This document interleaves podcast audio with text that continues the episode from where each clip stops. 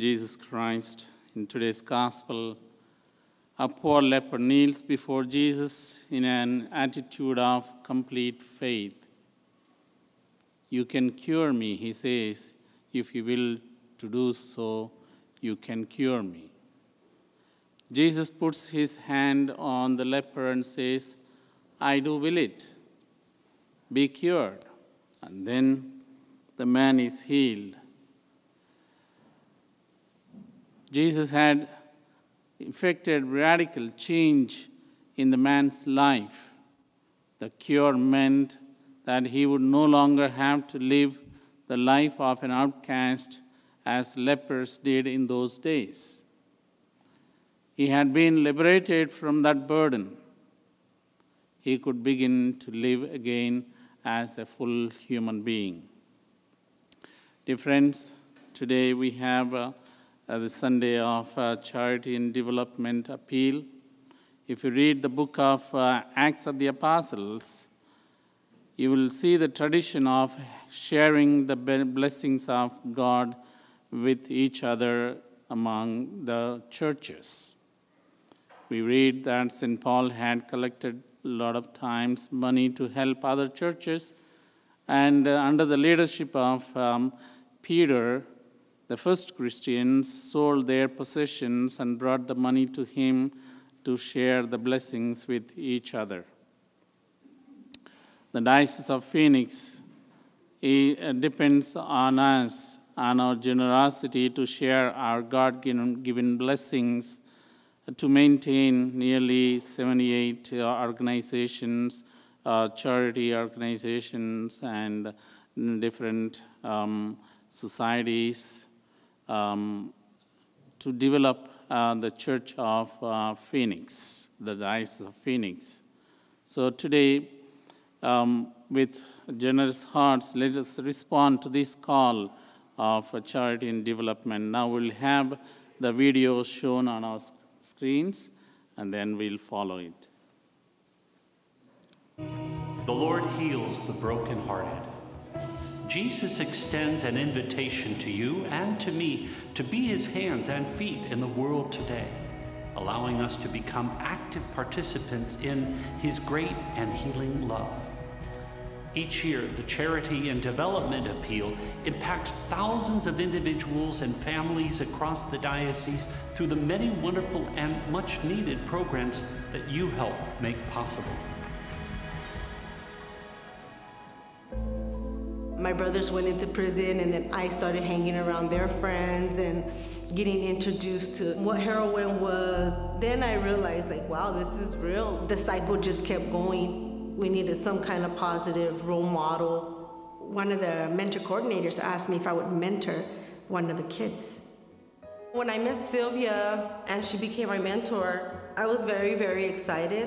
And I would be like, I want to be just like her. She liked someone to talk to give her attention, to love her. Today, we have a really good relationship. It's like family. For me and my family, it's helped us for years. Prison ministry tries to reach out to the incarcerated and families of the incarcerated. CDA funds prison ministry, and through that, lots of women and men and children and families get a lot of help. I blame my husband for getting us personally involved in foster care, but it was because of work that exposed my whole family to foster care.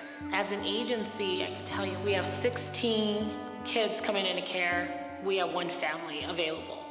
So the need is always great. The on-call phone, it was my turn to be on it. It would ring middle of the night.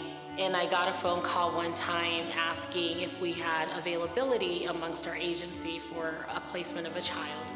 That night going to bed, she gets that phone call. It was like midnight, and I just thought that was kind of crazy that this poor kid was going to sleep in the office.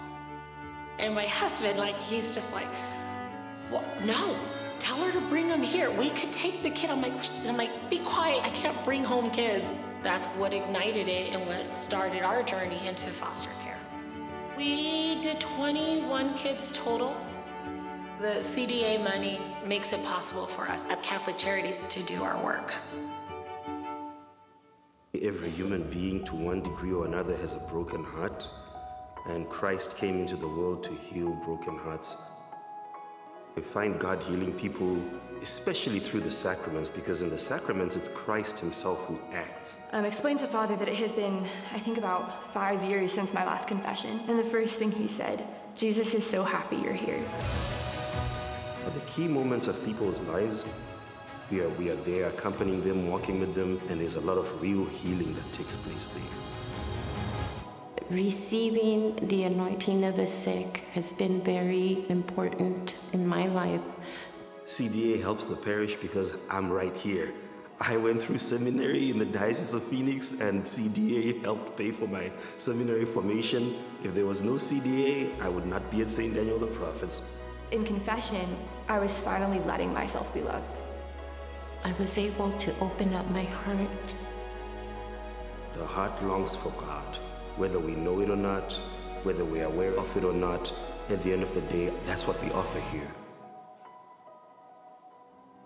My husband and I tried for, over 15 years to get pregnant.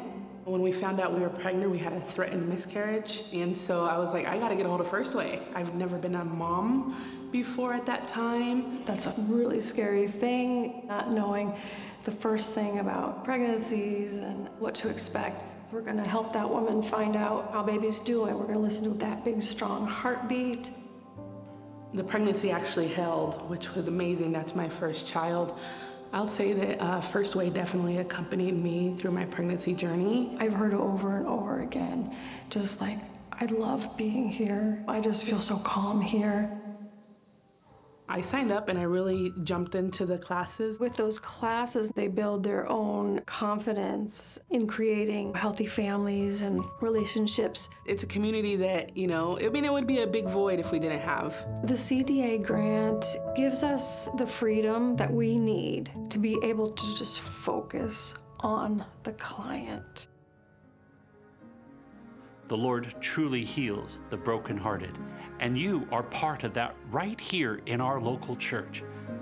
In addition to the incredible stories we just heard, your generosity also personally impacts countless seminarians, priests, deacons, the elderly and vulnerable, those without a home or a meal, pregnant mothers, families, Catholic school students and college students, parishes, missions, and so many more. Will you join me in making a gift to the Charity and Development Appeal today? You can make your gift by visiting give.dphx.org. Today, we are the hands and feet of Christ in this hurting world. Thank you for the gift that you give, but even more than that, thank you for the gift that you are. May God bless you and keep you.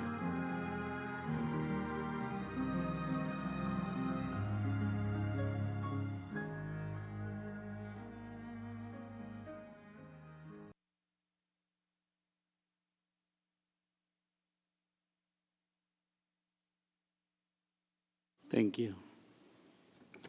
And please pick up the cards that are there in front of you in the pews. Yeah, you have a card, an envelope, and a pen in front of you. There are two ways to respond to this call of the bishop. One is that you can fill or you can keep the amount today, and you can contribute during the offertory time, or you can take this paper with the envelope and fill it at home and bring it next week and put it in the collection box. If you want to contribute online, you can turn the page and see there is QR code on the back of the page. You can scan that one and contribute online too. But you may need to give the information to the diocese by tearing this piece of paper, and filling it out with your details and putting it in the collection next week. So I give you a little time, and then we'll proceed with the Mass.